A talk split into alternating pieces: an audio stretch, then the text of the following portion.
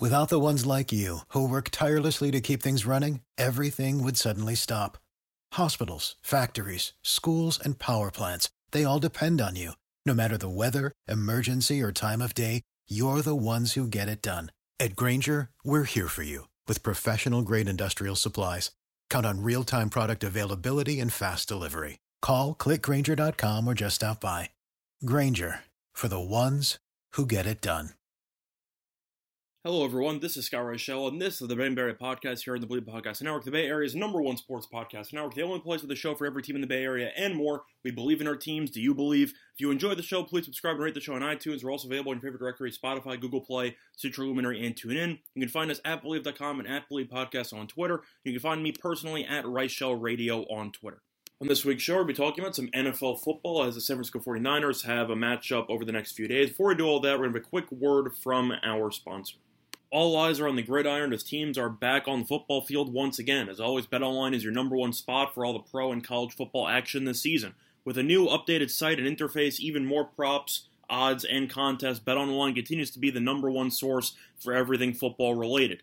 Head to the website or use your mobile device to sign up today to receive your 100% welcome bonus. That's double your initial deposit just for signing up. Don't forget to use the promo code NFL100. Bet online, the fastest and easiest way to bet on all your favorite sports. Bet online, your online sportsbook experts. Welcome back, everyone, to the Betting Barrier podcast. Now, before we went on break, we previewed what we're doing with this week's show. Once again, talking about the 49ers because they are still alive. We are currently in the semifinals. In other words, the NFC title game and the Niners are still kicking as they ended up beating the Green Bay Packers last week. Pretty thrilling game there. As for us, we ended up splitting. We lost with Green Bay minus five and a half, but we did win with the under, which was really never in doubt. Crazy game. I'll go through that and the Rams game of what and talk about what we noticed there and how that might translate into what we will see on Sunday. But of course, starting off with the Niners, because this is a Niners podcast. Uh, looking at how that game went against Green Bay, it wasn't pretty, but once again, they're still here. They won 13 to 10. They had zero offensive touchdowns, and yet the special teams came through as they had a blocked field goal to end the first half, and they also had a blocked punt for a touchdown in the fourth quarter. So the Niners offensively to go through the numbers, I'm going to warn you now, they're not pretty. Uh, they were, in fact, awful. Uh, they had 212 total yards of offense. Garoppolo had 131 in passing, zero touchdowns, one pick, sacked four times, QBR of 11.9. Elijah Mitchell, 17 carries for 53 yards. Deebo Samuel, 10 carries for 39 yards, but he did have the very important third and seven handoff conversion which set up Robbie Gould for the game winning field goal. Uh, as a whole, though, the Niners averaged 3.7 yards per carry. And looking at the receiving corps, George Kittle had 63 yards on four catches. Samuel had 44 yards on three receptions. And Mitchell had 18 yards on three receptions. So once again, nobody on the Niners really did anything offensively, but it was good enough and the main reason why, this defense, which was ridiculous. There's really not much else to add when you shut down the opposing offense, holding to 10 points on oh, in Lambeau Field. Rodgers is going to win the MVP, and yet you held the MVP to 225 yards, sacked him five times, QBR of 19.4. It was a hell of a job. And you're talking about when Green Bay scored a touchdown on the opening drive, Niners punted, then the Packers are driving again, and you think for a second this game might get ugly. The Packers might start rolling, the Niners couldn't move the ball, and then they forced a fumble. Marcedes Lewis fumbled, and that really shifted the entire momentum of the game. The Packers scored three points the rest of the way, and I don't really have much more to add. It was one of the best games the Niners have played defensively, I'd say, in a long time. And you want to look at the actual sacks. Uh, Armstead had two. You had Bosa with two, and Ebukam had one. So those two guys up front, though, with Armstead and with Bosa, took over the game. There really wasn't much more to add. Bakhtiari was ruled out late for Green Bay. They desperately could have used him because Bosa was just a freight train. Uh, but that's really all I got to say about the game itself. Robbie Gould still never missed a kick, a kick in the playoffs, which is wild to me. He's never missed a kick in postseason play, but he was very good. Even just, I don't have much more to add. I feel like the offense will obviously need to play better, but it did start snowing midway through the Packer game, so weather played a factor. But special teams was great, defense was great, the offense stunk, but Garoppolo did lead his team to the game winning field goal drive. So when two of the three sides of the ball play well and the offense struggles, but you're still elite, at least comparatively speaking, special teams wise and defensively, it's a hell of a job. Great team win. It was gritty, it wasn't pretty, but it was a nice job. And now, as a result, they are going to keep playing, and the Packers have another disappointing playoff loss with Aaron Rodgers. But now on the other side, you have their division rival, the Los Angeles Rams, for the third time this season because the Rams ended up upsetting the Tampa Bay Buccaneers in the other divisional round game in the NFC. Now, this game was really a tale of two halves because the Rams led a 20 to 3 at halftime. It should have been 23 to 3 or 27 to 3, but Cam Akers fumbled at the 1-yard line in the final minute of the first half.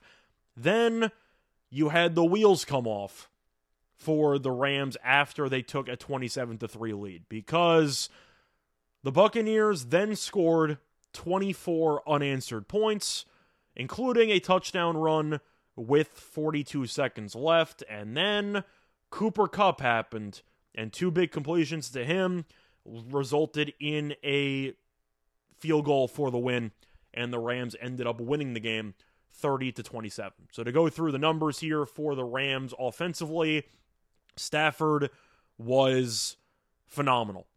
And you can make an argument that through the statist- through the statistics this season, regular season wise, he had comparable numbers to Jared Goff.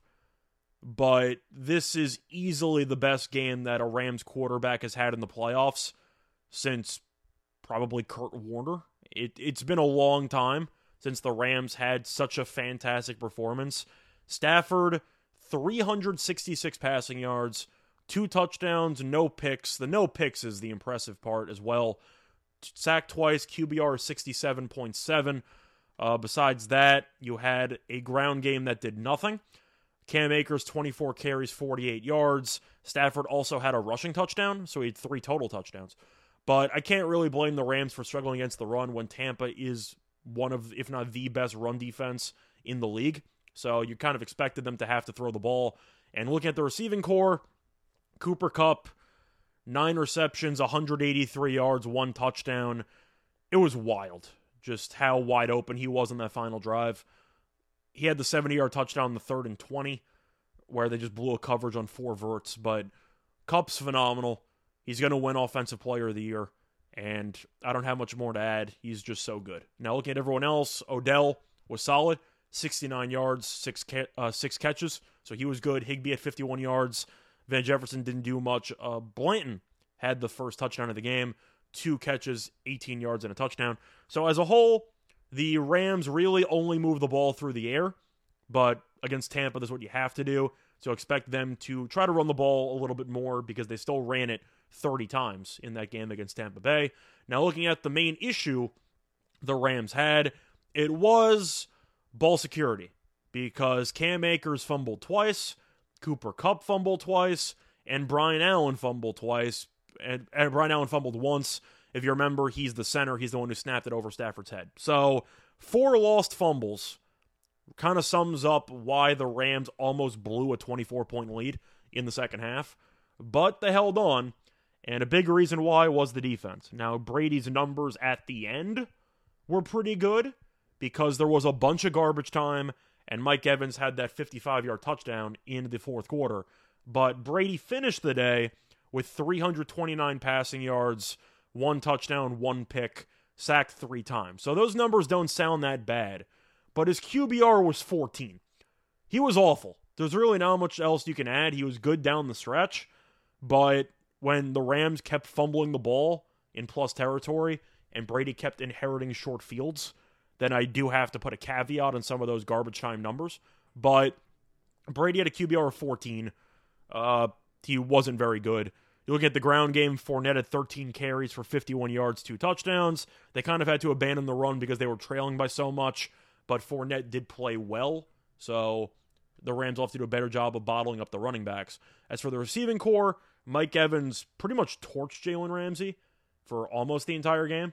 He had eight catches for 119 and a touchdown. He only had 60 something yards. Then you had the 50 yard bomb, or the 55 yard bomb for a touchdown.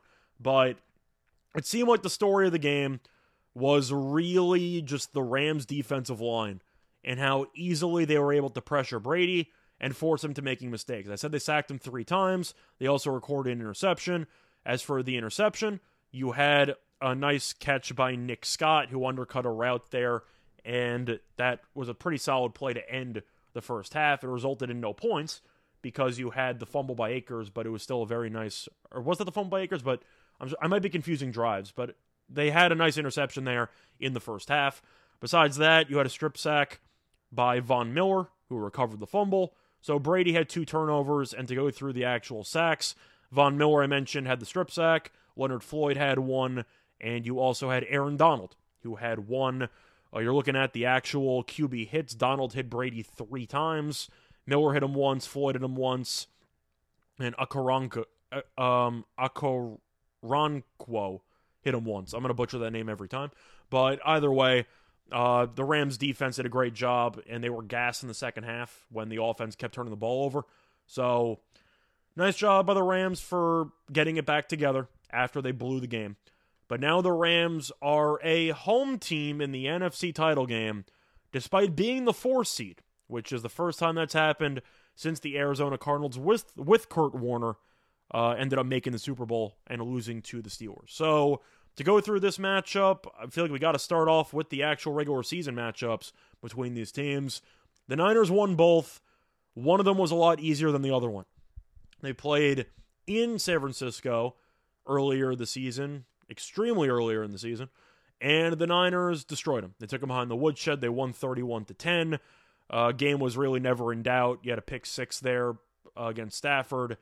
Yeah, it was really one way traffic. Then you had the Week 18 game where the Niners were getting destroyed in the first half. They were trailing 17 to 3. The Niners needed to win in order to get into the playoffs in the first place because the Saints had won and the Saints would have been in had the Niners lost. And then the Niners woke up, outscored the Rams by 14 points in the third quarter. Out, uh, they ended up tying in the fourth, seven to seven, and then the Niners had the game-winning field goal in overtime to win 27 to 24. So now we've gone full circle. The Niners beat the Rams to get into the playoffs. Now they need to beat the Rams again to make it to the Super Bowl. You look at the current number here. The Niners are plus three and a half, and the total is 45 and a half. And for this game, one important trend that is worth mentioning Sean McVay in his career is 0 6 against Kyle Shanahan and of course 0 2 this year. I feel like that's kind of a shocking fact just because of the fact that McVay is actually a really good coach. I think Shanahan's a good coach too. But you're looking at I saw this graphic on ESPN the other day. You had a couple of coaches career who are 0 6 against an opposing coach. And it was the likes of Nagy against LaFleur, it was Flores against McDermott. It was Fangio against the Chiefs. The thing in common with all three, of course, is elite quarterback play. One is Allen, one is Rodgers, one has Mahomes. But then you throw in the Rams with McVay, who are 0 6 against Jimmy Garoppolo. And that is definitely the weird, I'd say, black sheep of that actual grouping just based on the differential in quarterback play. But if you're going to give me three and a half with a coach that's six and zero oh against the opposing coach, straight up, I'm going to take the three and a half. So I'm going with the Niners plus three and a half. I expect it to be a very close game. similar to the second game that we saw in the regular season, where it should come down to the wire, potential game winning drive. I think it'll be a field goal game one way or another, where the Rams either win by three or the Niners win by three or potentially on a game winning kick. But three and a half seems a bit too rich. And for the total, I'm going to go with the under because I do think that the one telling part about the second matchup, or even just the first matchup as well, was that the Niners' defensive front made life miserable for Stafford, especially in the second half of that second game. And I do think that Stafford's going to struggle. I think he'll throw a pick or two, but Garoppolo, with the injured shoulder and the injured finger, has not been able to throw the ball well either. So I expect to see them try to use Mitchell, try to use Samuel even more in the backfield. He might get 10, 15 carries in this game because he's fully healthy once again. Uh, I know he was injured a bit in the Packers game, but he was a full participant in practice, so no worries there. But I do think you'll see a defensive grind between two teams that are very familiar with each other. I think this game should finish somewhere around 23 20, but I do think the Niners will find a way to get the job done, and I think they're going to go back to the Super Bowl. So for me, I'm going to go with the Niners plus three and a half and the under 45 and a half. But that has been this episode of the Betting Barrier podcast. Bye, everyone. For the ones who work hard to ensure their crew can always go the extra mile, and the ones who get in early so everyone can go home on time, there's Grainger, offering professional grade supplies backed by product experts so you can quickly and easily find what you need.